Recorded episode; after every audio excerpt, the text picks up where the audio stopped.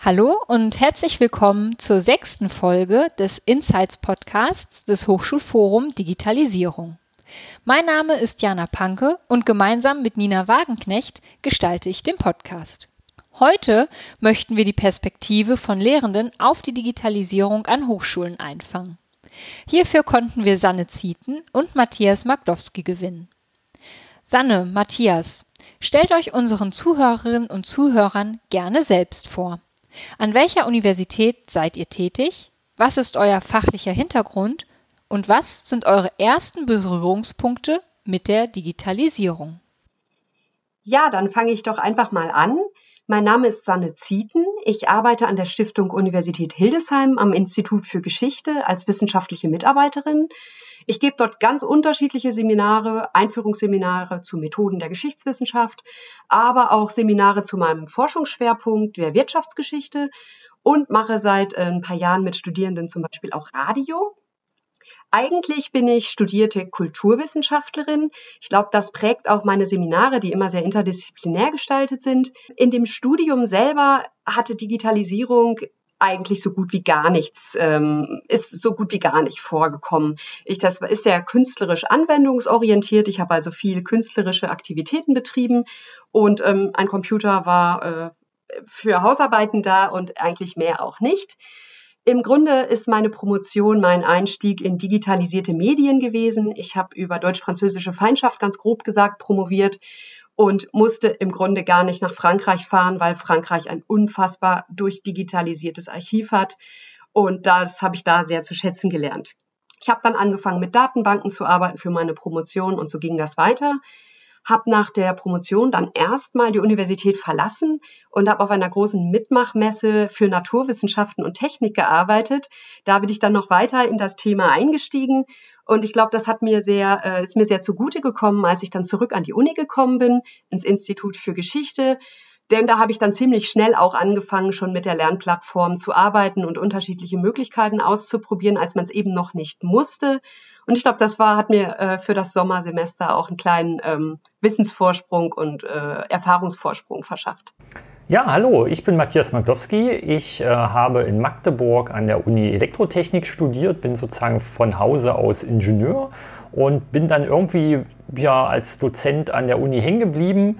Ähm, bin hier seit zwölf Jahren, glaube ich, mittlerweile tätig und bin vielfältig in der Lehre engagiert, probiere gerne Sachen aus mit meinen Studierenden.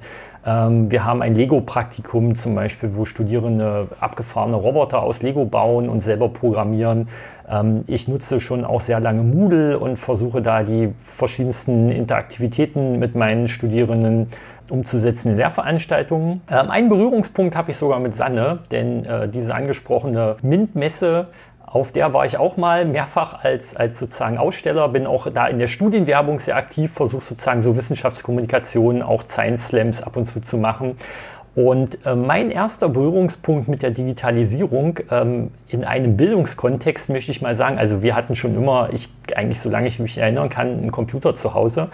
In einem Bildungskontext war in der Schule und zwar habe ich für meinen Mathelehrer damals ein Programm programmiert, mit dem man Funktionen plotten und Funktionen anzeigen konnte. Und wir sind dann sozusagen als Team in der Oberstufe äh, mit so einem Medienwagen, wie es so schön hieß, äh, also ein, ein rollbarer Schrank, wo ein Computer drin stand und so ein großer alter schwerer Fernseher.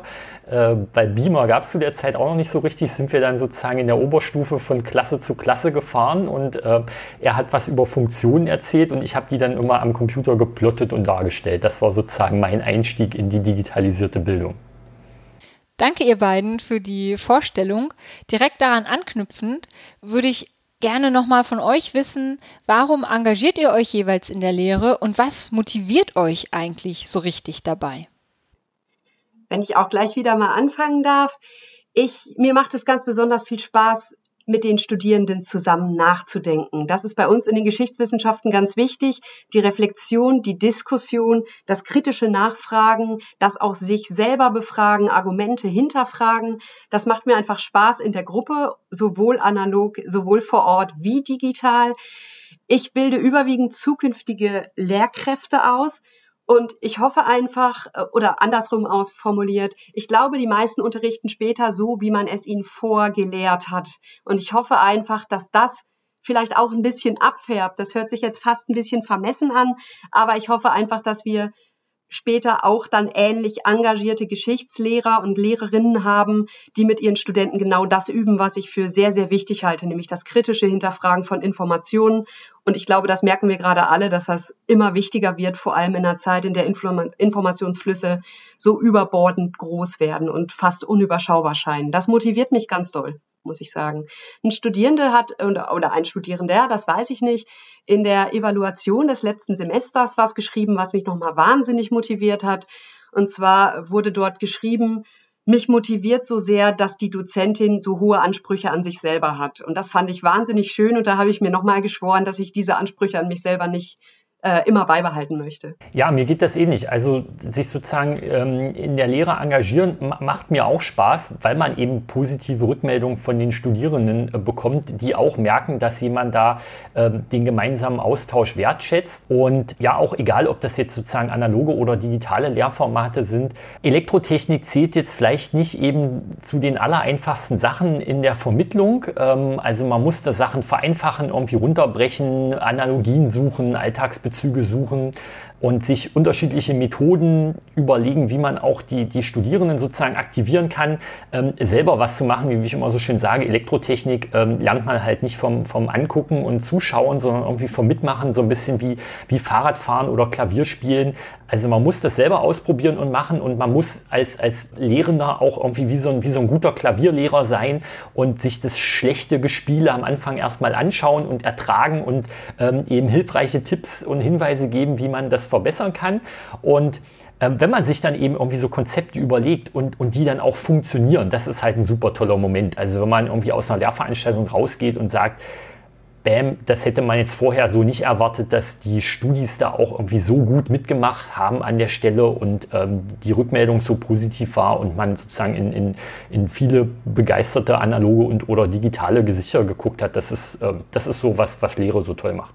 Vielen Dank an euch beide. Das waren schon sehr viele ja eigentlich auch Einblicke aus euren Praxiserfahrungen, was uns jetzt auch schon direkt in unseren ersten Blog äh, bringt, den wir ja genau Praxiserfahrung zu Einsatz und Wirkung digitaler Medien äh, sozusagen immer so ein bisschen allgemein formuliert äh, nennen. Und speziell äh, würde mich da jetzt interessieren ähm, oder zwei Bereiche interessieren, die ihr auch schon ein bisschen angesprochen habt. Und das sind auch Themen, die wir in unserer vierten Folge zu der Studierendenperspektive angesprochen haben. Und zwar äh, wäre es spannend, ein bisschen mehr über den, ja, den Austausch oder auch die Interaktion zwischen euch und den Studierenden zu erfahren, ob ihr noch irgendwie, ja, vielleicht noch ein paar Beispiele mehr habt, wie genau ihr da vorgeht, um die Studierenden ja zu motivieren. Und es wäre auch spannend äh, zu hören, wie ihr mit Feedback umgeht, wie ihr das einholt und das vielleicht dann auch für euch sozusagen umsetzt. Ich stehe in diesem Semester vor der Herausforderung, eine relativ große, also relativ groß bei uns in den Ingenieurwissenschaften heißt eben sowas wie 100 Leute, äh, Grundlagenlehrveranstaltung mit äh, Erstsemester-Studierenden ähm, zu bestreiten. Und in den ersten drei, in den ersten zwei Wochen und den ersten drei Lehrveranstaltungen hatten wir noch so ein hybrides Format. Das heißt, einige Studierende waren im Hörsaal, ich auch und ein paar andere Studierende waren per Zoom zugeschaltet.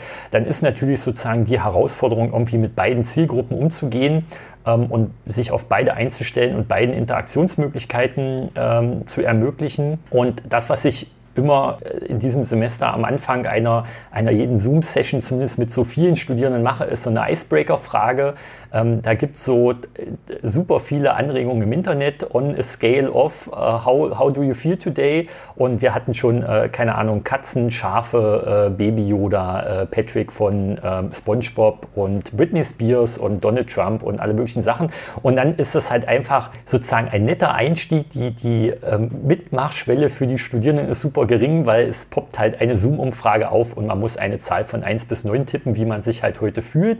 Und dann kann man das halt diskutieren. Ähm, was ist denn das häufigste Ergebnis, was heute rausgekommen ist? Oh, ein verwirrter Donald Trump, oh, eine etwas äh, äh, seltsam aussehende Britney Spears, ein, ein Patrick mit einem Brett vorm Kopf. Und da kann man halt sagen, ja, okay, versuchen wir mal heute, alle haben ein Brett vorm Kopf, versuchen wir mal heute in der, in der Zoom-Session ähm, dieses Brett zu lösen oder äh, zu durchsägen. Und ich, ich glaube, das ist vielleicht so ein, und dann habe hab ich typischerweise noch ein paar Umfragen so zum Einstieg, die ich sonst eigentlich zum Ende des Semesters irgendwie in der Evaluierung drin hätte. Also die so ein bisschen dazu anregen, jetzt schon mal während des Semesters über den eigenen Lernfortschritt zu reflektieren, ähm, zu sagen, was hat dann gefallen, vielleicht in der letzten Jahrveranstaltung, was sollten wir weniger machen, ähm, was bringt euch eher nichts für den Lernerfolg, was sind sozusagen Motivatoren für euch, was äh, lenkt euch eher ab ähm, so dass man schon jetzt während des Semesters ziemlich gut nachsteuern kann, was da so passiert. Und was zum Beispiel überraschend für mich war, ist, dass Kahoot-Umfragen jetzt gar nicht so weit vorn waren ähm, in der Beliebtheitsskala. Und das, was ich eigentlich so erwartet hätte, was gar nicht so beliebt ist, nämlich ich nenne es mal betreutes Skript vorlesen, also so ein bisschen an die Hand genommen werden, das fanden die Studis gar nicht so schlecht. Ähm, also das äh, wurde zum Beispiel relativ hoch gewotet. Und dann versuche ich eben viele sonstige Interaktionsmöglichkeiten einfach von Zoom zu nutzen, zum Beispiel dieses gemeinsame Malen im Whiteboard. Das ist so bei uns die Killer-Applikation. Und da also merkt man wirklich, wie die Leute anfangen, über Sachverhalte nachzudenken und wie dann auch Fragen generiert werden, wo ich sage, die wären halt vorher sonst in einer normalen Lehrveranstaltung in, in einer Frontalvorlesung in Anführungszeichen nicht gekommen. Ja, Sanne, wie, wie sieht das bei dir aus? Was nutzt du für Aktivierungsmethoden? Ja, du hast die grundsätzlichen Aktivierungsmethoden eigentlich schon genannt, die ich auch nutze, außer dass wir nicht Zoom, sondern Big Blue Button benutzen. Die Funktionalitäten sind ja recht ähnlich. Und meine Aktivierung und die Frage nach dem Feedback, Nina, die überschneiden sich in diesem Falle auch sehr stark.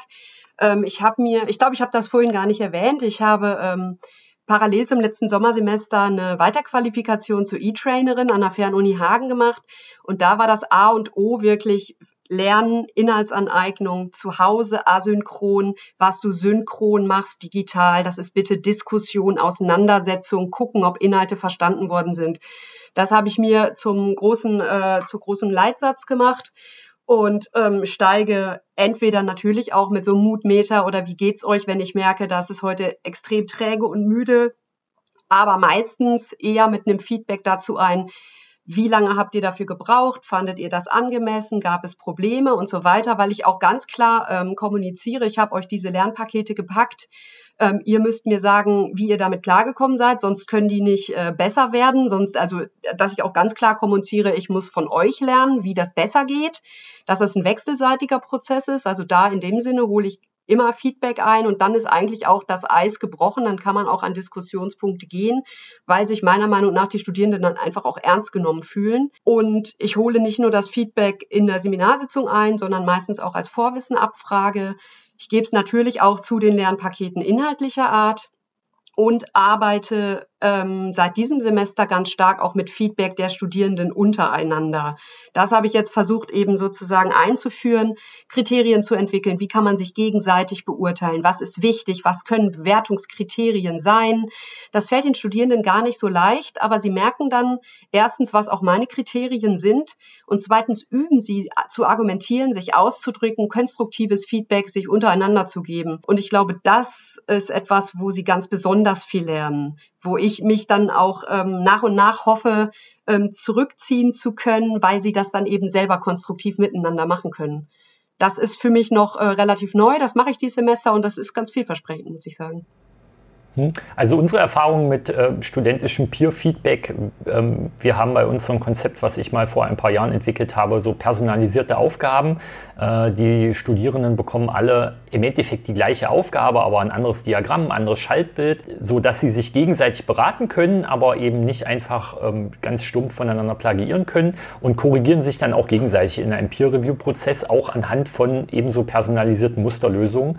Ähm, und das funktioniert auch ziemlich gut. Wir nutzen auch Peer Review schon länger in so einem Modul, wo es ums wissenschaftliche Schreiben geht. Und da ist, ja, also man, man muss die Bewertungskriterien eben sehr klar herausstellen und dann ist dieses studentische Peer Feedback extrem, extrem wertvoll für, ähm, also sowohl für die Leute, die das geben, ähm, als auch für die, die es halt empfangen. Eine Sache, die wir vielleicht an der Stelle noch besprechen können, ist eins, was ich in, in den Online-Lehrveranstaltungen beobachtet habe, Breakout-Räume sind so eine Sache. Ähm, ich habe, also weil das auch in der studentischen Rückmeldung sehr wertgeschätzt wurde, so Beispielaufgaben, die man halt direkt im Plenum rechnet oder bespricht und dafür schicke ich die Leute immer in Breakout-Räume und das war halt am Anfang des Semesters wirklich sehr zäh und ich musste mehrfach sozusagen erklären, den didaktischen Sinn und Wert dahinter und das so ein bisschen anschieben und auch den Studierenden vermitteln, wenn ihr jetzt keine Kamera und kein Mikrofon habt, dann wird das in diesem Semester damit jetzt nicht viel funktionieren. Also geht in den Laden und kauft euch sowas. Und das ist im Laufe des Semesters oder der wenigen Wochen, die wir jetzt haben, schon besser geworden. Trotzdem hat man ja in, in Zoom, das wir eben nutzen, dieses nette Feature, äh, man hört, wenn Leute in den Raum reinkommen und man hört, wenn Leute aus dem Raum rausgehen. Und wenn ich sozusagen sage, oh, und jetzt ist hierzu eine Beispielaufgabe, die wir in kleinen Gruppen in Breakout-Räumen jetzt mal erstmal besprechen werden, dann hört man, wie im Hintergrund blub, blub, blub, mindestens sozusagen fünf bis zehn Leute äh, fluchtartig den Zoom-Raum verlassen, worauf ich dann immer das versuche, moderationsmäßig so ein bisschen abzufangen. Und da, danach in den verbleibenden Räumen, es sind immer noch genügend Leute da und ich weiß nicht, vielleicht kommen die auch wieder rein. Aber Susanne, hast du die gleiche, also nutzt du auch Breakout-Räume, geht ja in Big Blue Button auch und hast du die gleiche Erfahrung gemacht? Ich nutze die Breakout-Räume auf jeden Fall, sogar ziemlich regelmäßig. Ich halte mich tatsächlich aber relativ zurück, in die Räume reinzugehen und zuzuhören, was die Studierenden machen. In meinem Verständnis sind das freie Räume, wo sie sich miteinander auseinandersetzen sollen, ohne dass sie sich von mir kontrolliert oder irgendwie noch mitbewertet fühlen. Das heißt, ich gehe relativ selten in Räume rein, es sei denn, ich merke, äh, die Studierenden haben es irgendwie, äh, in einem Raum sitzt einer alleine, weil es irgendwas schiefgelaufen ist oder so. Dann gehe ich da schon rein. Oder wenn sie mich eben ganz explizit darum bitten, das geht bei Big Blue Button ja, Ansonsten ist das von mir so kommuniziert, dass sie dort bitte auch ihre Kommunikationsregeln, ihre Gruppenprozesse selber in die Hand nehmen sollen. Und ich glaube, das ist das, was ganz besonders schwer fällt, weswegen am Anfang Gruppenarbeitsergebnisse noch relativ mäßig sind, sagen wir mal, ähm, weil sie, glaube ich, erst lernen müssen, jemand muss die Initiative ergreifen in dem Raum, jemand muss sich zum Moderator machen. Wenn man das nicht ganz klar vorher in der Aufgabenstellung macht, das tue ich am Anfang des Semesters, dass ich sage, bestimmen Sie zuerst jemand, der hinterher was vorstellt und so weiter, dann laufen die Prozesse da. Aber da gehe ich, habe ich jetzt zweimal gesagt schon, glaube ich, da gehe ich da selten rein. Da lasse ich die alleine. Ja, also ich schaffe das auch nicht immer natürlich in alle Räume rein. Ich, ich mache das schon von ab und zu mal, das auch, klar, in Zoom gibt es auch das hier, äh, Raum 3 hat jetzt irgendwie, äh, braucht mal Hilfe. Was ich so ein bisschen schade finde, ist, dass man äh, zum Beispiel in diesem tollen Wonder, was früher YoTribe hieß, da gibt es ja auch diese kleinen Gruppen und da sieht man halt allein wenigstens die, die Sprechblasen pulsieren und weiß, dass da irgendeine Art von Aktivität in dem Raum stattfindet. Das wünsche ich mir manchmal sozusagen bei Zoom, dass man so von außen auf die Breakout-Räume drauf gucken kann, nicht, nicht wirklich sieht, was da inhaltlich passiert, aber dass da halt was passiert. Das wäre für mich ein total nützliches Feature, falls uns jemand von Zoom oder Big Blue Button zuhört. Bitte programmiert uns das mal. Ja, von Wanda habe ich bisher, ich habe es ausprobiert für mich alleine, wie ich wahnsinnig viele Tools für mich alleine ausprobiert habe. Aber leider davon abgesehen, das geht jetzt ein bisschen in ein anderes Thema, in einen anderen Themenbereich, aber tatsächlich relativ viele Studierende doch auch nicht mit einem Mikrofon ausgestattet sind. Und da ist das nun wirklich einfach unabdingbar. Deswegen habe ich das leider mit Studierenden noch nicht ausprobiert. Ja, was ich vielleicht noch zu meinem Mathe-Vorkurs dazu sagen kann, ich halt, mache auch einen Mathe-Vorkurs für die Erstsemesterstudierenden und da war so in einer, der, der lief in diesem Jahr auch komplett online und eine der ersten Fragen, die ich halt gestellt habe, war, die wievielte Videokonferenz für euch ist das? Und ähm, interessanterweise, die Hälfte, ungefähr die Hälfte hat gesagt, das ist meine erste Videokonferenz. Und dann habe ich mir über, also ich habe mich dann gefragt, was haben die, die SchülerInnen sozusagen in der Zeit davor das, das letzte halbe Jahr gemacht? Also ist sowas wie Videokonferenz in, in ihrer Schule, in den letzten Abiturzeitraum nicht aufgetreten? das, das, und, und, es gab halt genau vier Leute, die gesagt haben, ja, ich habe halt in den letzten Wochen nichts anderes gemacht. Das waren halt meine vier studentischen Tutorinnen, die auch mit in dem Meeting drin hingen. Ja, das, das fand ich auch ganz spannend. Was ich nämlich äh, beim Feedback so schön finde ähm, oder andersrum formuliert, ich habe letztens einen Kurs zum selbstregulierten Lernen gemacht. Er hat mich selber nochmal weitergebildet, weil ich das so wahnsinnig wichtig finde weil ich ähm, glaube, dass wir Lehrpersonen jetzt eine andere Rolle im Digitalen haben und zwar eher als Lernbegleiter, als Anstupser, als Welteneröffner. Das hört sich jetzt so pathetisch an, aber so verstehe ich mich jetzt. Und so verstehe ähm, in diesem Kurs zum selbstregulierten Lernen wurde halt ganz klar gesagt, warum sagt man immer Feedback, warum sagt man nicht Feed Forward? Also was soll in Zukunft besser laufen? Nicht was hast du falsch gemacht, sondern wie kannst du mit dem, was jetzt vielleicht noch ein Knoten im Denken war, konstruktiv für die Zukunft umgehen. Das fand ich einen total schönen Ansatz. Nicht, dass das jetzt völlig neu für einen ist, aber sich das nochmal bewusst zu machen, dass man eben eher forward denkt und neues Wissen mit den Studierenden gemeinsam konstruiert. Das ähm, ist auch so ein zweiter Leitsatz, den, den ich mir dann gesetzt habe. Vielen Dank ähm, für diese spannenden Beispiele. Man hat auch schon richtig gemerkt, der Austausch bei euch ist schon so äh, quasi richtig in Gang gesetzt. Also ihr habt ja hier eine Idee nach der anderen ausgetauscht. Und bei dem Thema würde ich jetzt auch so ein bisschen bleiben. Und mich würde interessieren, beziehungsweise uns auch, äh, wir haben auch in anderen Folgen schon mit unseren Gästen darüber gesprochen, ja, so äh, Austausch, wie tauscht ihr euch aus? Wie ähm, quasi habt ihr vielleicht irgendwie bestimmte ähm, ja, Informationsquellen äh, oder irgendwie Personen oder äh, andere Möglichkeiten, die ihr nutzt. Das äh, wäre spannend zu wissen. Ich bin super viel bei Twitter unterwegs und äh, versuche mich da zu vernetzen und zu verknüpfen und versuche auch äh, eigentlich relativ viel von dem, was ich so in der Lehre mache, da äh, in die Welt hinauszutragen.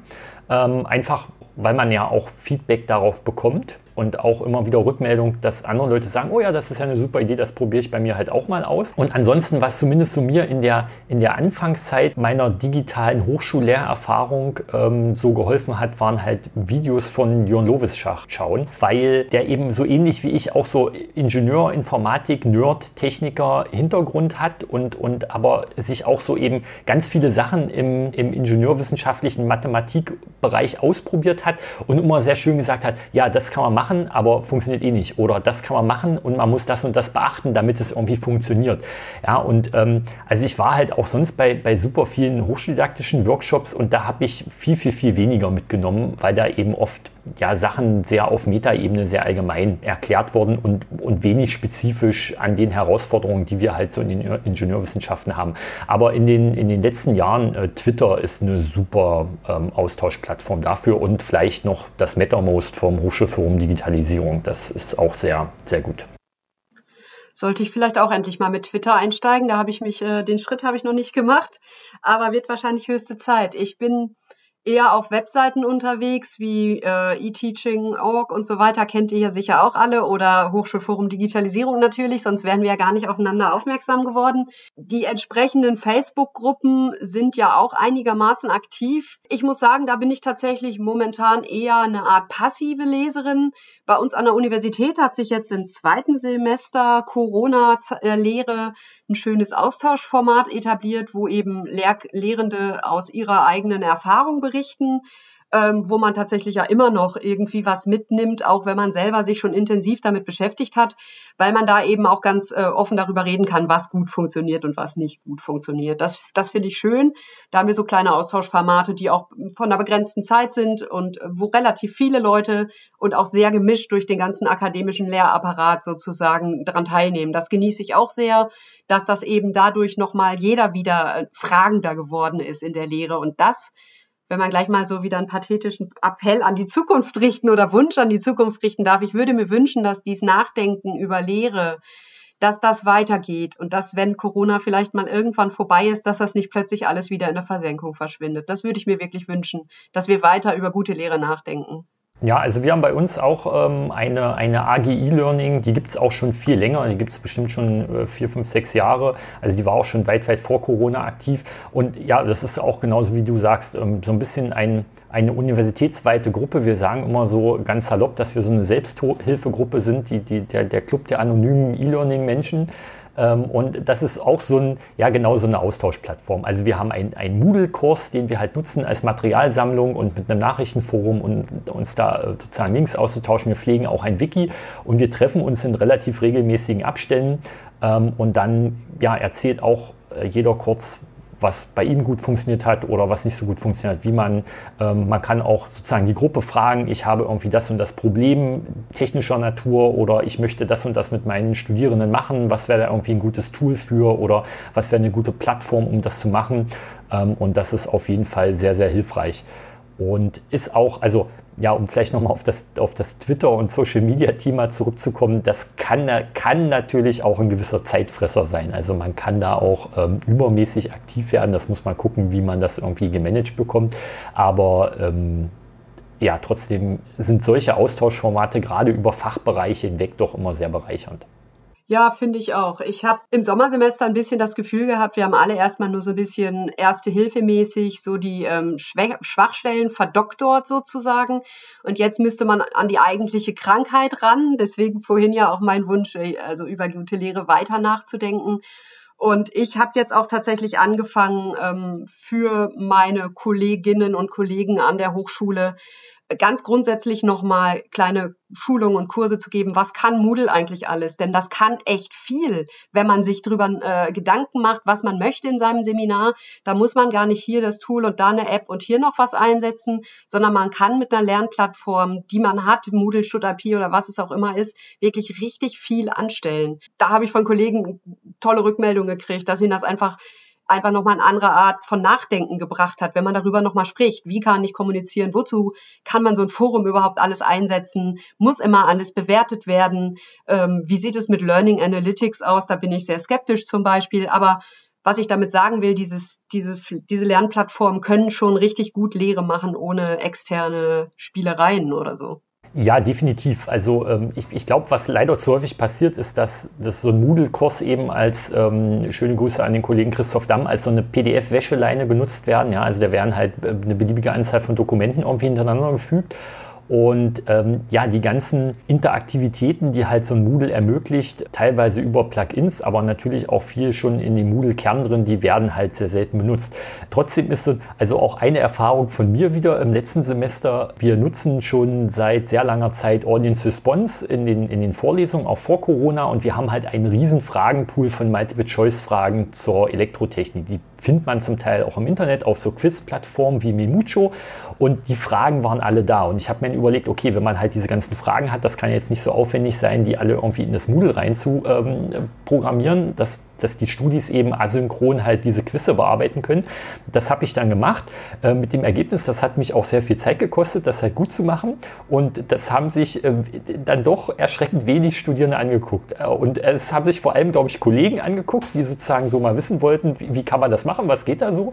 Und ich würde sagen, es haben sich eher die Studis angeschaut, die es jetzt nicht unbedingt so ganz nötig gehabt hätten. Und viele andere haben sich es leider nicht angeschaut. Und das kann natürlich auch vielleicht daran liegen, dass so ein Moodle eben so ein so ein in sich geschlossenes Silo ist. Und was ich halt seit diesem Semester oder seit Anfang Oktober mache, ich habe gestern die, die 51. Frage hochgeladen. Ich habe einen, einen Instagram-Kanal gestartet, Daily GT-Quiz, GT für Grundlagen Elektrotechnik und ich poste jeden Tag in den Stories eine Quizfrage, auch so schön mit so einem Bildchen und so und dann halt eine weitere Story-Slide, in der die Lösung ganz kurz äh, aufgelöst und erklärt wird. Und das ist zum Beispiel super erfolgreich. Also da habe ich jetzt halt sowas wie 120 Views pro Tag und Leute, die halt diese Quizfragen bearbeiten. Natürlich auch nicht nur von unserer Uni, sondern ich bin auch schon irgendwie an anderen Unis damit jetzt so ein bisschen unterwegs, ähm, weil man natürlich irgendwie weitervermittelt wird. Und das, also da bin ich auch selber von dem Erfolg Erfolg überrascht. Und ich habe jetzt ein, ein, ein weiteres Experiment gestartet. Ich versuche jetzt die Community mit einzubinden. Ich habe jetzt die Abonnentinnen dieses Kanals gebeten, doch auch vielleicht selber Fragen sich zu überlegen und einzureichen, die ich dann in diesem Kanal spiele. Das war bis jetzt noch nicht so erfolgreich. Muss ich mal schauen, wie ich da noch ein bisschen mehr Aktivität erzeugen kann.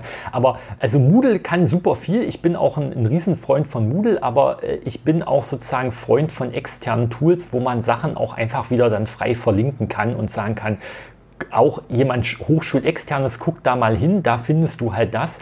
Ähm, und wenn ich einen Moodle-Kurs bei uns verlinke, dann geht das eben nicht, weil unser Moodle ist halt eine Hochschulintern. Das finde ich so an Moodle immer so ein bisschen schade, dass das halt so ein Silo ist, so, ähm, so eine bisschen künstliche, artifizielle Welt.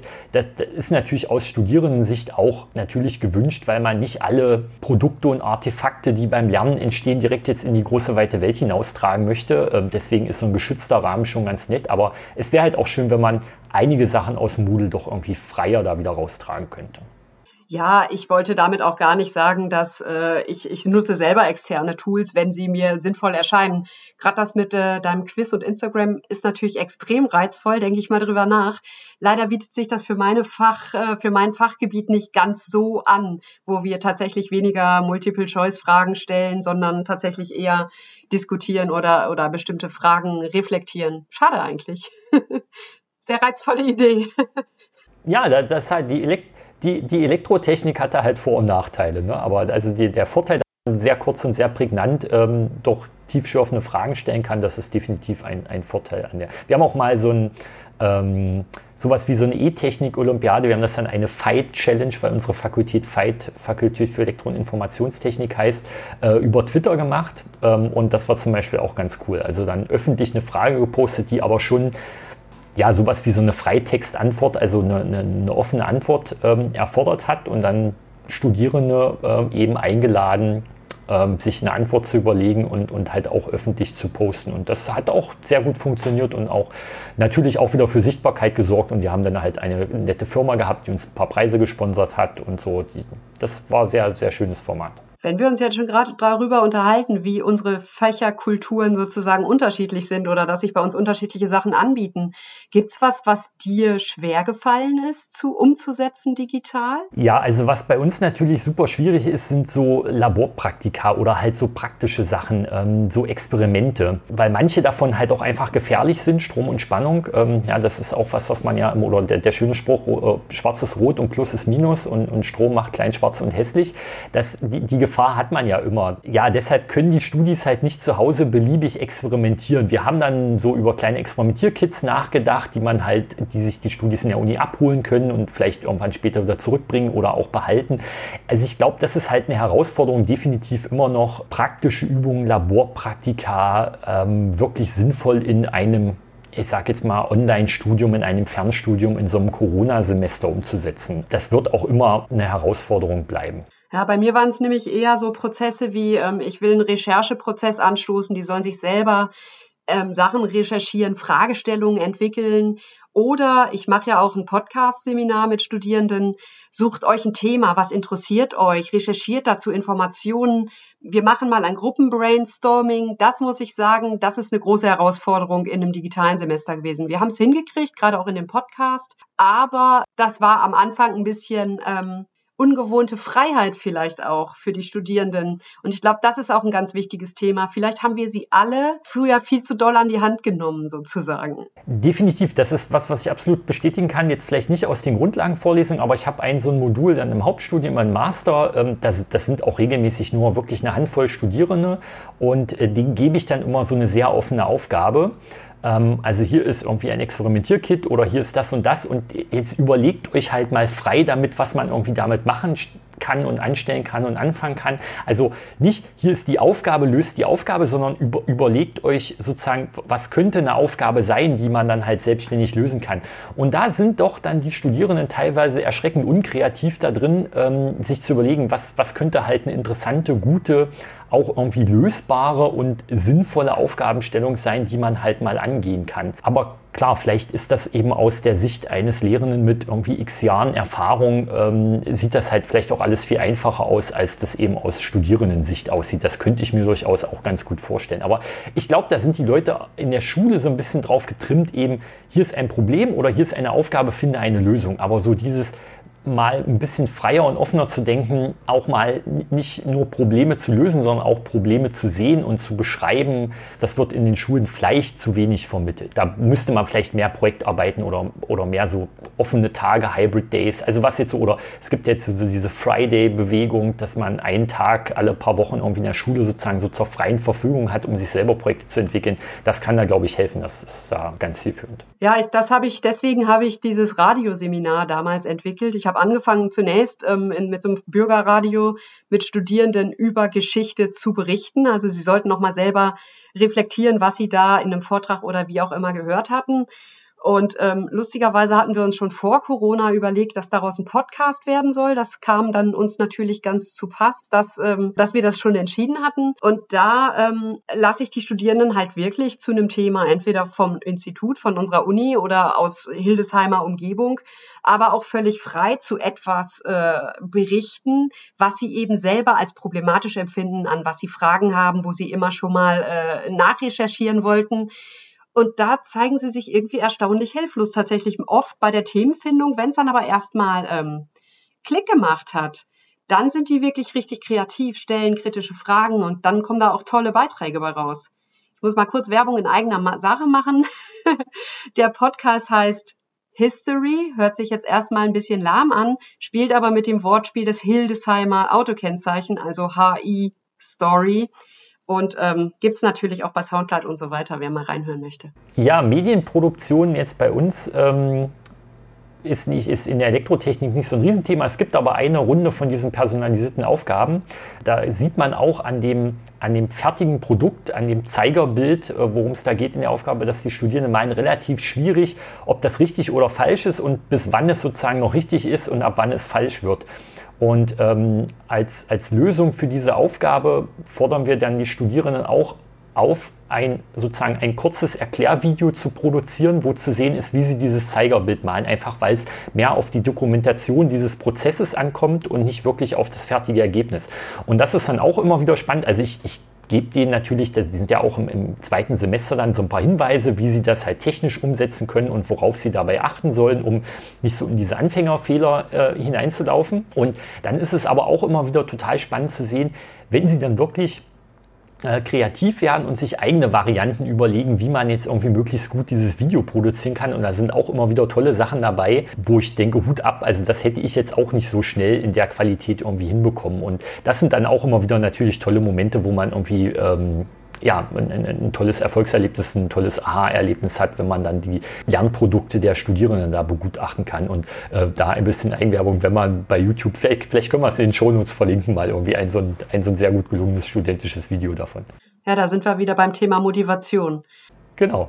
Und das ist, äh, genau, das ist ja was, was einen halt motiviert ähm, und ich glaube, was auch die Studierenden natürlich motiviert. Ja, ich glaube, das ist sowieso noch, noch ein Thema, was man noch viel intensiver verfolgen sollte. Also die, die Kompetenzen der Studierenden, erstmal sich selber zu motivieren, auch mit eigenen Fehlern umzugehen, sich davon nicht demotivieren zu lassen, weiterzumachen, aus Fehlern zu lernen. Also, und das möglichst noch eigenständig zu Hause. Das äh, das, das beschäftigt mich immer wieder, wie man das noch besser machen kann, noch besser hinkriegen kann, sozusagen.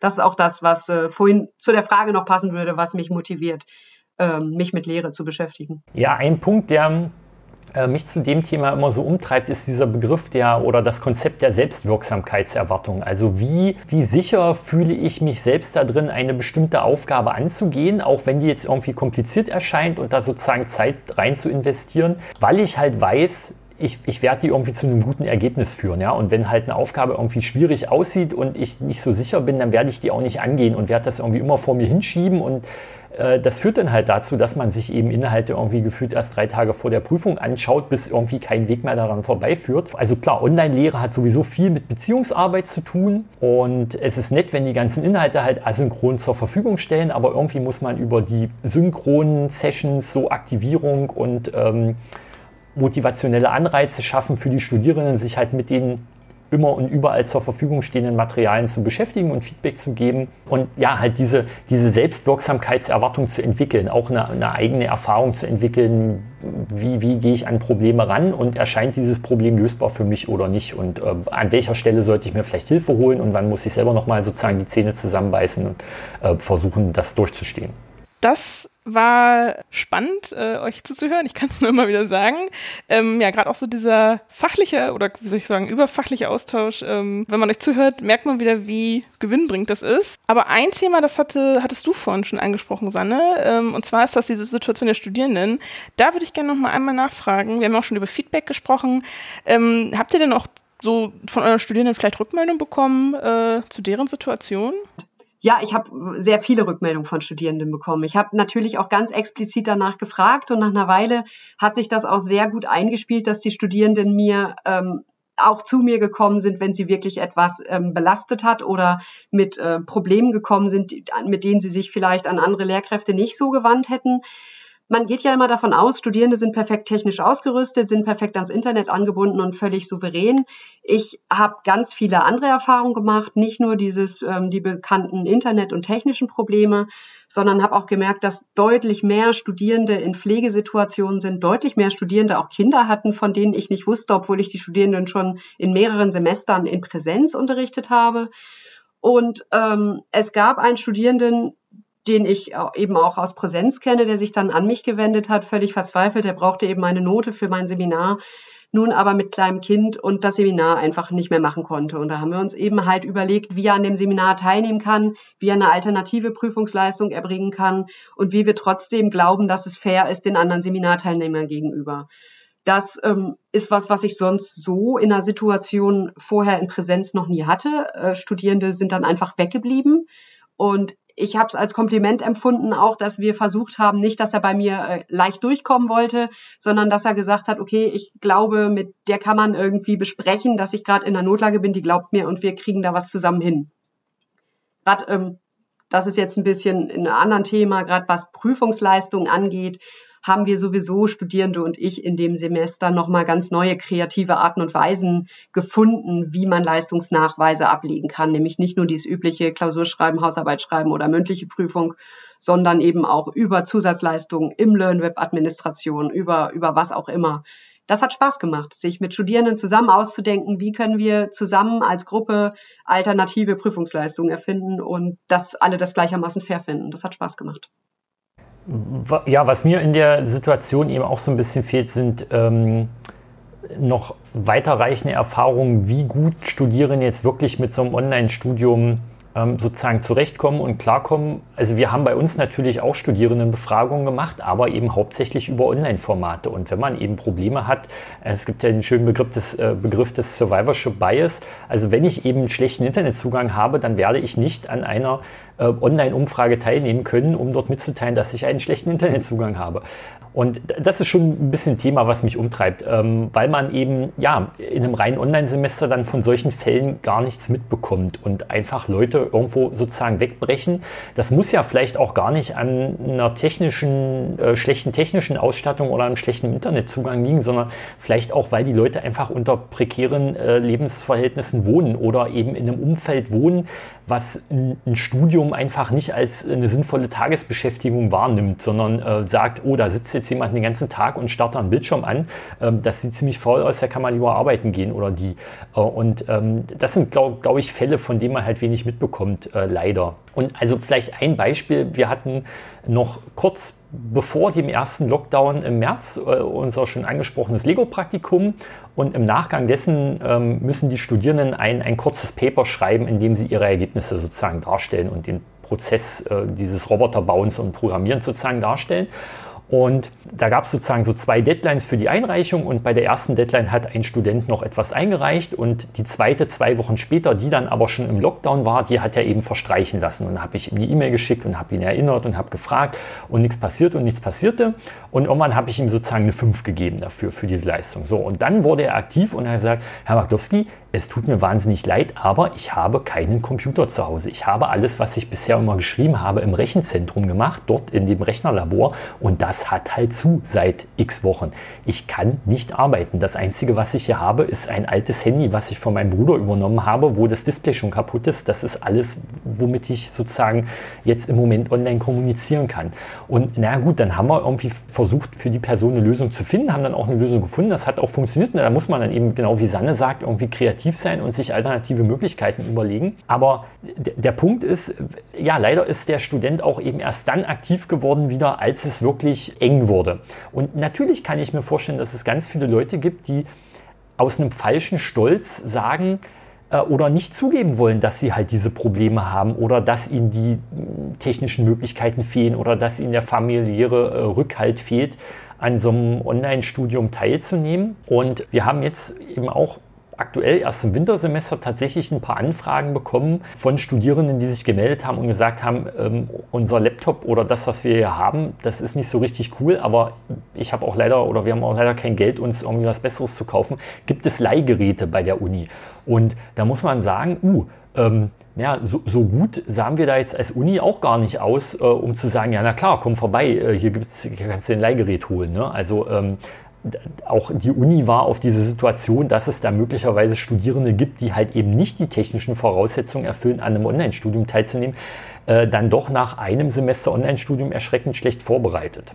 Und das ist so ein bisschen schade eben. Also das ist vielleicht so eine zentrale Struktur, die man sich eben wünschen würde. Klar, für ein Online-Studium muss es ein super Rechenzentrum geben und ich glaube, ähm, schaut dort an alle Leute, die in dem Rechenzentrum arbeiten, ich glaube, die leisten seit einem halben Jahr Unmenschliches, ähm, da die ganzen Systeme am Laufen zu halten und die bräuchten, glaube ich, einfach auch noch viel mehr äh, finanzielle und personelle Ressourcen, äh, diese ganzen Aufgaben zu stemmen. Und vermutlich auch die anderen hochschuldidaktischen Unterstützungsstrukturen, die viel zu sehr von Projektstellen und so einem kurzfristigen Antragszyklus abhängen. Und ich glaube, die Digitalisierung der Hochschullehre ist eine Daueraufgabe, die wird auch nicht mehr weggehen und man braucht dann einfach Dauerstellen für Daueraufgaben. Natürlich ist es nett, da ab und zu mal ein bisschen frischen Wind reinzulassen und auch Sachen mal irgendwie wieder anders zu machen und zu reflektieren, aber irgendwie gefühlt jedes Jahr eine Stelle mit einer neuen Person zu äh, besetzen und das Rad einmal komplett neu zu erfinden, das kann es jetzt nicht für die nächsten 20 Jahre sein. Das ist, glaube ich, nicht der richtige Lösungsansatz, weil es einfach zu viel Overhead in der Kommunikation, in der Organisation erzeugt, selbst wenn es ganz viel frischen neuen Wind reinbringt.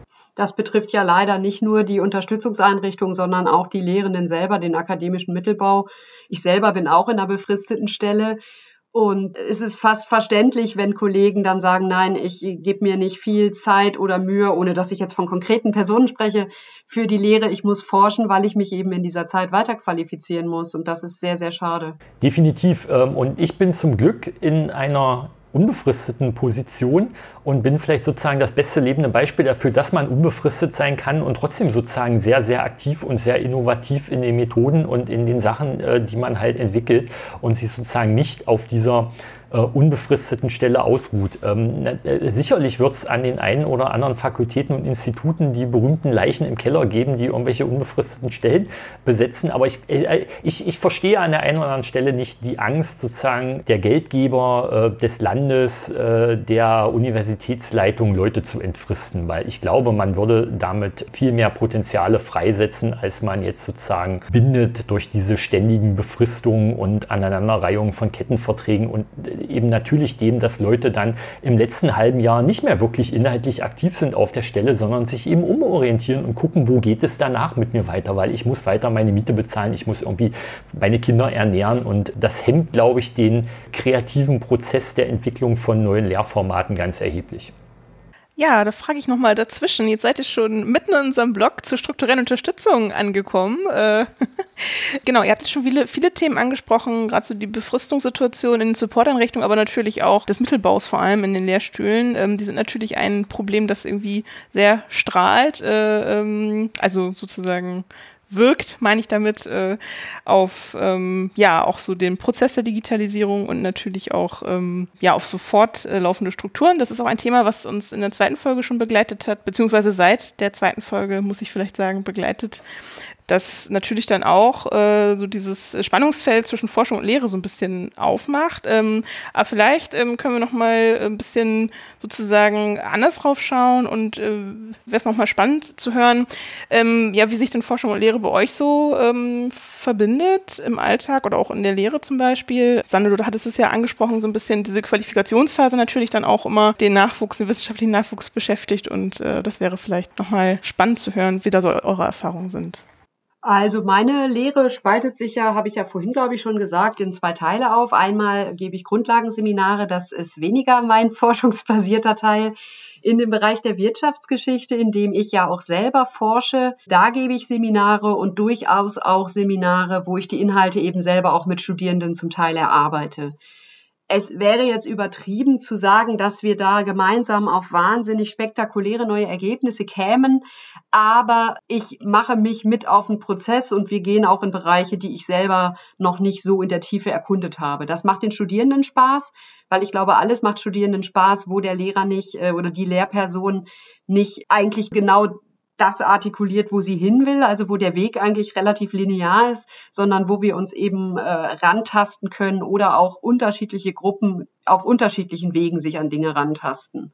Das kann man natürlich erst äh, mit Studierenden machen, die schon ein bisschen Erfahrung haben. Aber dann macht es ganz besonders viel Spaß.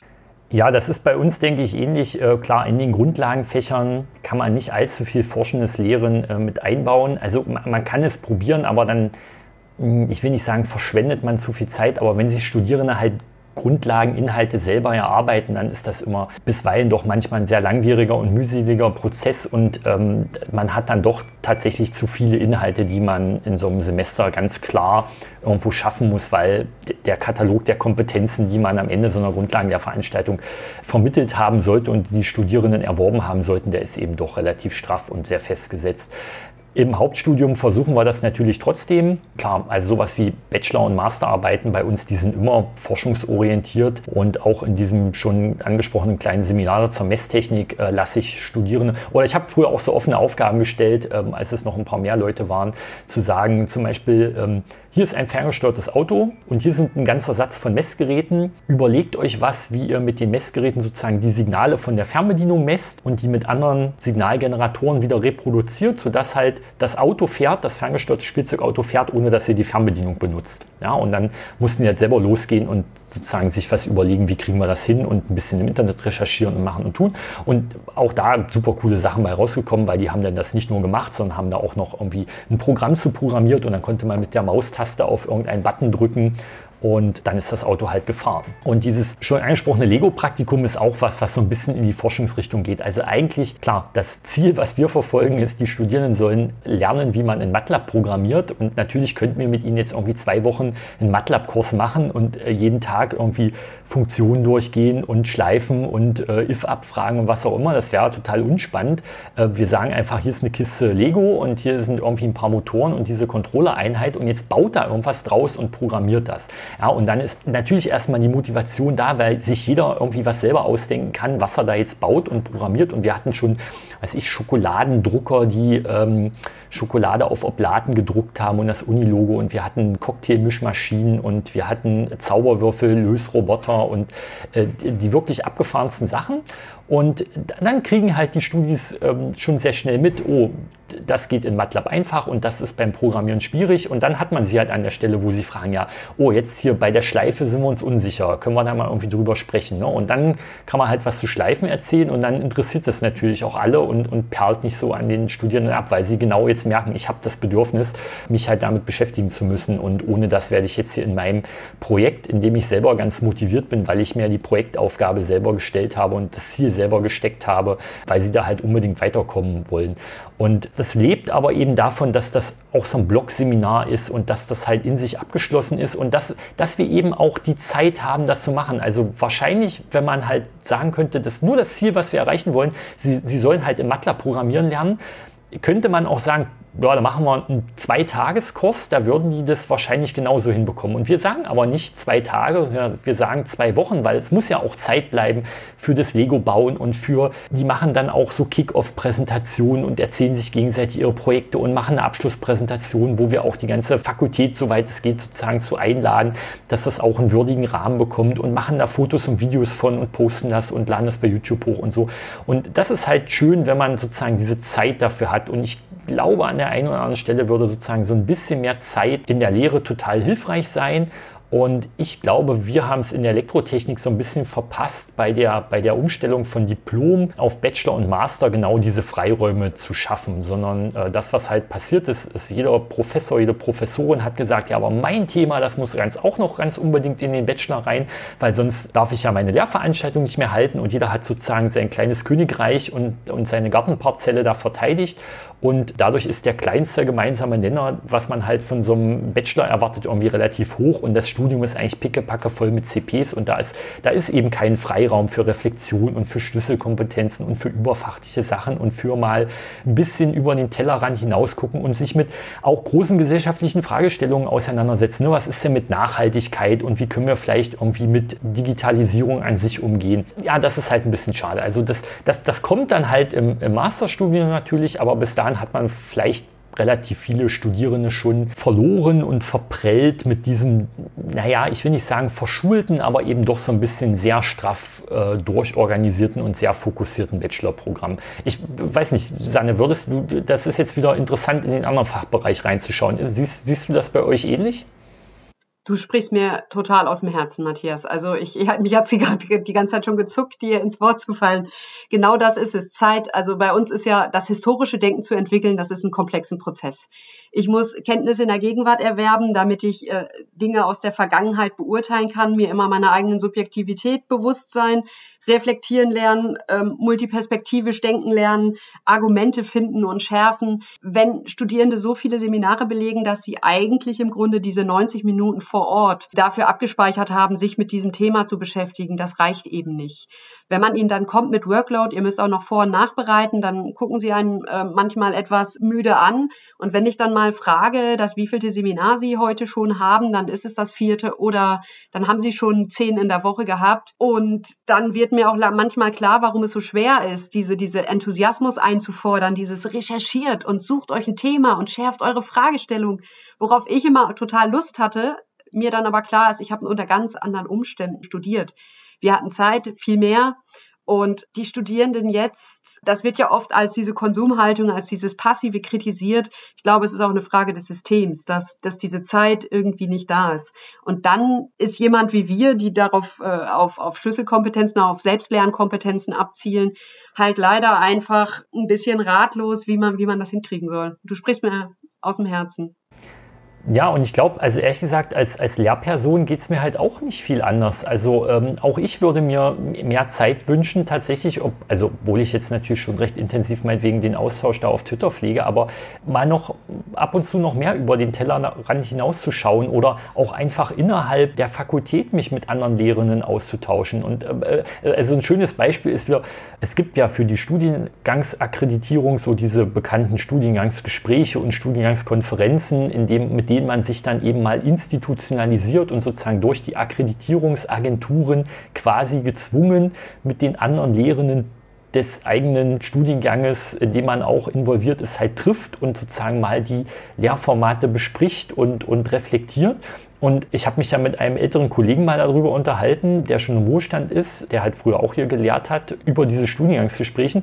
Und dann sagt er, ja, das ist ja nett, aber warum muss man euch sozusagen dazu zwingen, so institutionalisiert? Also wir haben sowas früher ganz selbstverständlich gemacht. Und warum? Ja, weil wir Zeit dazu hatten, ne? weil wir nicht irgendwie die ganze Zeit von Antrag zu Antrag gehetzt sind und von Paper zu Paper, was man irgendwie publizieren muss, sondern weil man einfach in seinem normalen Alltag genug Zeit dafür hatte, sich auch mal nebenbei mit dem Nachbarlehrstuhl, mit irgendwie dem äh, angrenzenden Fachbereich zu treffen und halt Sachen zu besprechen und zu reflektieren. Und ja, das wäre halt tatsächlich wünschenswert und schön, wenn man, wenn man diese Zeit hätte. Und ich glaube, da sind wir wieder bei dem Punkt vorher, dazu gibt es einfach zu wenig verstetigten Mittelbau, der das halt macht da komme ich noch mal einmal sozusagen, ja, vielleicht schon ein bisschen anderen, äh, an anderen Blickwinkel vielleicht noch mal äh, zu sprechen. Und zwar, wenn wir jetzt bei Wünschen sind, ähm, wir haben äh, letztes Mal in unserer letzten Folge mit Julian Reimann und Adrian Bittlingmeier, ähm, also aus der Studierendenperspektive, auch darüber gesprochen. Also die Studierenden haben da auch sehr deutlich wahrgenommen, dass die Lernenden einfach, ja, einfach viel mehr kreative Freiräume brauchen, um auch mehr Digitalisierung in der Lehre irgendwie sich damit beschäftigen zu können oder auch allgemein mit Lernformaten natürlich. Wenn es jetzt zum Beispiel die Möglichkeit zu so einem Lehrsemester Semester geben würde oder auch vielleicht letztendlich, es gibt ja auch so diese, diese, das Thema der Lehrdeputatsregelung. Was würde euch persönlich denn oder so einfach jetzt sozusagen, wenn ihr euch was wünschen könntet oder vielleicht habt ihr was im Kopf, was da irgendwie helfen würde? So ganz äh, langfristig haben wir ja schon gesprochen, aber vielleicht auch so, gibt es ja auch irgendwie so ein Wunschformat, das kurzfristig funktioniert. Ja, so ein Lehrsemester würde mich jetzt eher nicht, glaube ich, reizen, weil ich, ich würde das dann immer so sehen, das ist so ein Strohfeuer, das brennt dann halt einmal und dann ist es aber auch sozusagen schnell wieder abgebrannt und dann ist halt die Frage, wie viel davon halt eben äh, nachhaltig bleibt und man eben nachhaltig umsetzen kann. Also ich, ich würde mir einfach wirklich kontinuierlich mehr Zeit wünschen und ich würde mir sozusagen äh, wünschen, dass man mehr also dass man, dass man sich halt immer, sage ich mal, so, wie sowas auf, auf eine oder wenige Lehrveranstaltungen konzentrieren kann, die man dann auch wirklich gut macht und nicht sozusagen immer gleichzeitig irgendwie mehrere Eisen im Feuer hat und äh, hier muss ich jetzt wieder löschen und da muss ich schnell irgendwie einen Deckel auf den Topf äh, machen oder wegziehen, damit es da nicht anbrennt. Das ist so ein bisschen das, also Multitasking ganz gut, aber wenn man irgendwie zu viel Multitasking macht, dann geht es oft auch in die Hose. Und das ist so das, was zumindest in den letzten beiden Semestern so ein bisschen bei mir an der einen oder anderen Stelle durchaus doch passiert ist. Ja, kann ich nur bestätigen. Man hat so ein bisschen Feuerwehr gespielt immer.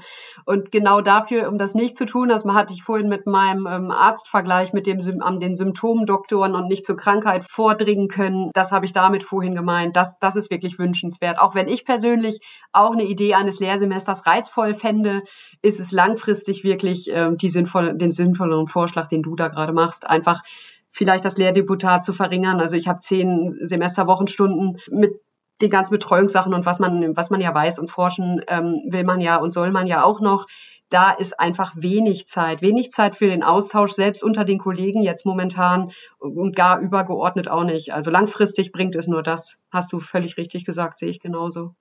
Ja, und die Frage des Lehrdeputats ist ja in einem Online-Semester oder in der Online-Lehre sowieso eine, eine relativ absurde Frage, wenn man halt sozusagen mit, mit einem Lehrdeputat eben die synchrone Zeit abrechnet, die man mit Studierenden verbringt und die, die asynchrone Zeit, die man eben braucht, um Materialien zu entwickeln, um Interaktivitäten sich zu überlegen für die synchrone Phase, um Studierenden irgendwie adäquates Feedback zu geben oder halt auch einfach organisatorische und administrative Prozesse voranzutreiben. Also zum Beispiel diese personalisierten Aufgaben, klar erzeugen die sich von selbst und ähm, klar ist das irgendwie alles automatisiert. Aber wenn da nur 10% der Studierenden irgendwie was falsch machen, was nicht zum Algorithmus passt und ich sozusagen da 150 Leute mitmachen und ich irgendwie 15 davon hinterherfuschen muss und da jeweils irgendwie eine Viertelstunde für brauche, dann ist sozusagen gefühlt auch ein halber Arbeitstag rum. Ja, und das steht halt in keiner Lehrverpflichtungsverordnungsabrechnung drin und in keinem, keiner Kapazitätsberechnung der Lehre, sondern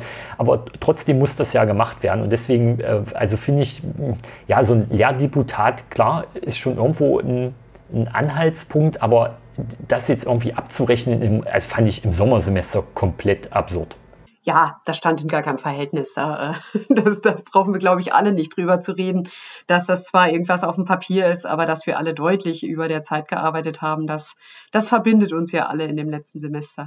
Wobei ich mir auch ehrlich gesagt schon, ähm, weil ich ja äh, oft forschende Lehre gemacht habe, auch tatsächlich für andere Lehrformen in Präsenz, auch äh, ähnlich viel Arbeit gemacht habe. Das muss man der Ehrlichkeit halber auch sagen, dass es nicht nur die digitalen Formate sind, sondern dass, äh, glaube ich, wie man seine Lehre gestaltet und weil man viel Zeit verbringt, heißt es ja nicht, sie ist besser oder schlechter, das will ich damit überhaupt nicht sagen, sondern ähm, wie aufwendig man Dinge vorplant. Ich, äh, da ist ja auch jeder anders. Ich habe ja auch immer einen Plan B in der Tasche, wenn irgendwas nicht funktioniert. Sowas braucht ja auch noch Zeit, den auch noch zu entwickeln. Ja, definitiv. Also das ging mir vor dem Corona-Semester auch schon so, dass ich, klar, für wenn man irgendwie neue, tolle, spannende Sachen und nicht jedes Jahr äh, das gleiche alte Skript vorholt und äh, vor den Studierenden gelangweilt vorliest, dann ist das natürlich ein bisschen zeitaufwendiger, als einfach nur dieses zu machen.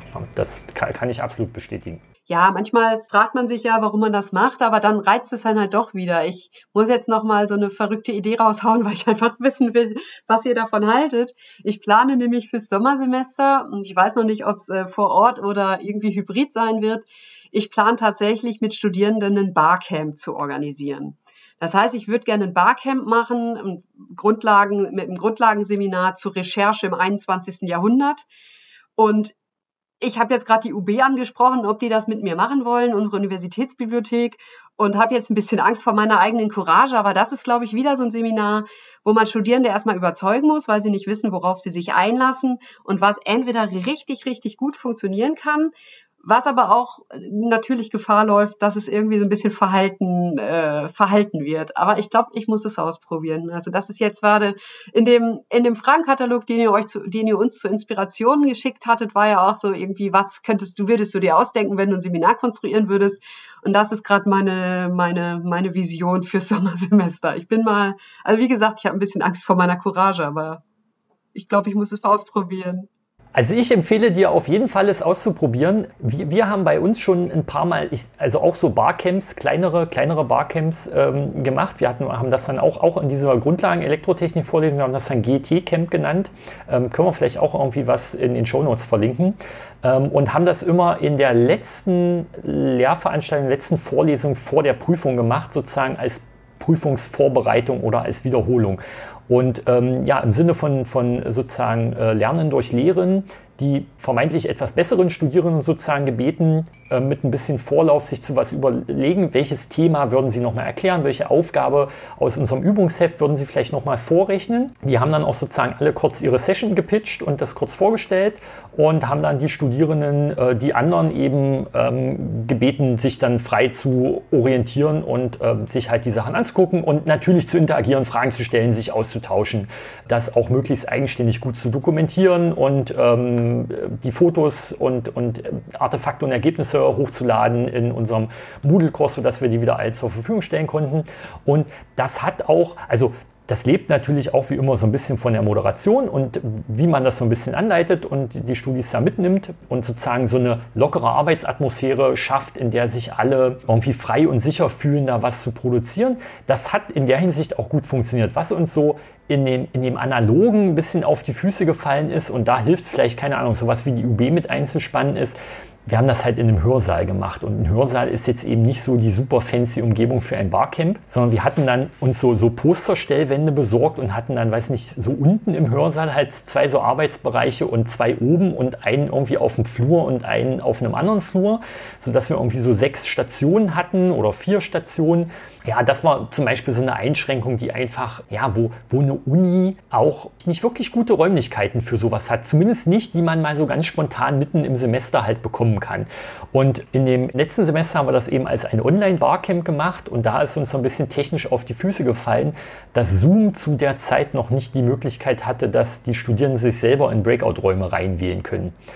Und das war dann halt sozusagen technisch sehr aufwendig, das so umzusetzen, dass man halt ja entweder parallele Zoom-Sessions oder irgendwie alle machen, werden Co-Host und dürfen sich selber in Breakout-Räume rein. Und so, das war ein ganz schönes Durcheinander. Das hat uns sozusagen viel wertvolle Zeit gekostet, bis das dann funktioniert hat. Aber ansonsten sind so Barcamps, auch die Rückmeldung von den Studierenden ist immer wieder sehr äh, sehr positiv, weil es natürlich so ein Format ist, wo die, ich sag mal, guten und leistungsstarken Studierenden nochmal irgendwie so einen Push kriegen, weil sie da auch ganz viel selber von mitnehmen, dann nochmal Sachen zu erklären und sagen, jetzt, jetzt bin ich mir wirklich sicher, es verstanden zu haben, weil ähm, fünf Leute haben mich Fragen nachgefragt und ich konnte die alle irgendwie relativ gut und sicher beantworten. Oder, oder Leute uns auch sagen, die denn, meine Tutorin im, im, im Mathematikvorkurs hat zum Beispiel gesagt, Mist, ich hätte den Vorkurs, ich hätte schon äh, im letzten Semester sozusagen Tutor im Vorkurs sein sollen oder ich hätte die Prüfung so lange schieben sollen, bis ich Tutor im Vorkurs war, weil jetzt habe ich es wirklich verstanden. Wenn ich jetzt die Prüfung schreiben würde, würde ich mich viel besser und viel sicherer fühlen als sozusagen vorher. Und, und die anderen Studis nehmen natürlich auch ganz viel mit, weil es, viel individueller ist. Ne? Sie können halt zu dem Thema hingeben, das sie halt interessiert und, und kriegen nicht so diese, äh, alle kriegen jetzt genau die gleichen Themen in genau dem gleichen Tempo äh, in der Frontalbeschallung. Und das ist, glaube ich, das sehr Tolle an so Barcamp-Formaten. Deswegen äh, probier das auf jeden Fall aus. Ich kann ich da nur, kann ich da nur zu ermuntern. Ja, ich, ich glaube, wir bleiben auf jeden Fall in Kontakt, würde ich sagen. Ich bin gerade total glücklich, nicht nur über dieses Gespräch im Allgemeinen, was ich übrigens danke an die Moderatorin sehr genieße, sondern auch, dass sich diese Überschneidung jetzt noch ergibt. Großartig. Ich freue mich total. Ja, und auch über die Raumfrage denke ich nach. Ich habe allerdings mit unserer UB richtig gute Erfahrungen gemacht. Wir haben schon öfter Kooperationen gemacht. Ich habe zum Beispiel schon mal mit Studierenden so ein Ausstellungsprojekt da ausgestellt, wo dann die Studierenden die, die Reden geschrieben haben und so. Das hat ganz gut funktioniert.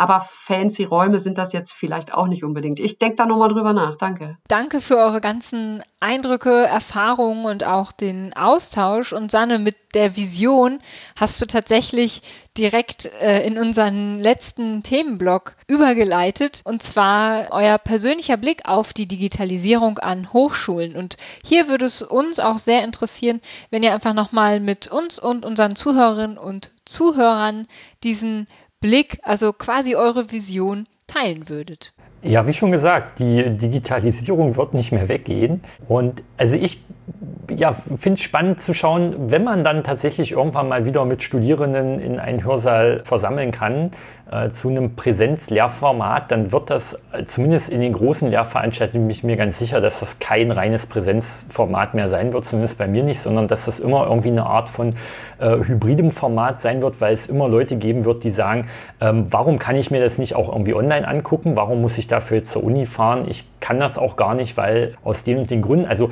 wenn man wieder so bei dem Thema Inklusion ist oder wie man irgendwie möglichst viele Leute in der Hochschullehre mitnimmt und abholt, da wo sie sind, dann haben wir jetzt einmal irgendwie geschafft, die technischen Möglichkeiten umzusetzen, solche Hybrid-Lehrformate, was vielleicht früher undenkbar war oder wo man einfach die, die, nicht die Notwendigkeit gesehen hat, das zu machen, äh, umzusetzen. Und das wird definitiv so bleiben. Und, und da muss man halt gucken, wie man wieder eben das schafft, technische Sicht, klar, aber auch aus didaktischer Sicht diese beiden Zielgruppen, äh, Studierende vor Ort und Studierende, die remote zugeschaltet sind, beide möglichst gut mitzunehmen, zu vernetzen, zu verknüpfen, interaktive Lehrangebote zu schaffen, die ähm, für beide irgendwie einen Mehrwert bringen. Und das ist, das ist so ein bisschen das, was mich jetzt schon vielleicht für das nächste Sommersemester umtreibt, was, wo ich, wo ich zumindest klar hoffe und mir wünsche, dass das auch wieder mehr Präsenzanteile hat bei allen Vorteilen, die die Online-Lehre im Moment auch für mich bietet. Ja, ich bin da auch wieder, kann ich dir nur zustimmen. wenn man ähm, Mensch, mit Menschen spricht, die sagen, Mensch, du bist jetzt E-Trainerin geworden, du musst dich doch total freuen, dass gerade alles nur digital läuft, sage ich immer, nee, auch ich freue mich natürlich, meine Studierenden wieder im vor Ort zu sehen. Auch ich habe Lust, vor Ort mit ihnen zu diskutieren, zu arbeiten. Aber ich weiß jetzt eben auch durch dieses Semester, welche Möglichkeiten es gibt, durch die letzten zwei oder dann bald zwei. Und was gut online funktioniert, was gut asynchron funktioniert und was ich Studierenden viel mehr jetzt zutrauen kann, so dass ich auf jeden Fall, solange ich lehre, ähm, eine Kombination aus beiden Elementen auf jeden Fall für mich weiterführen will.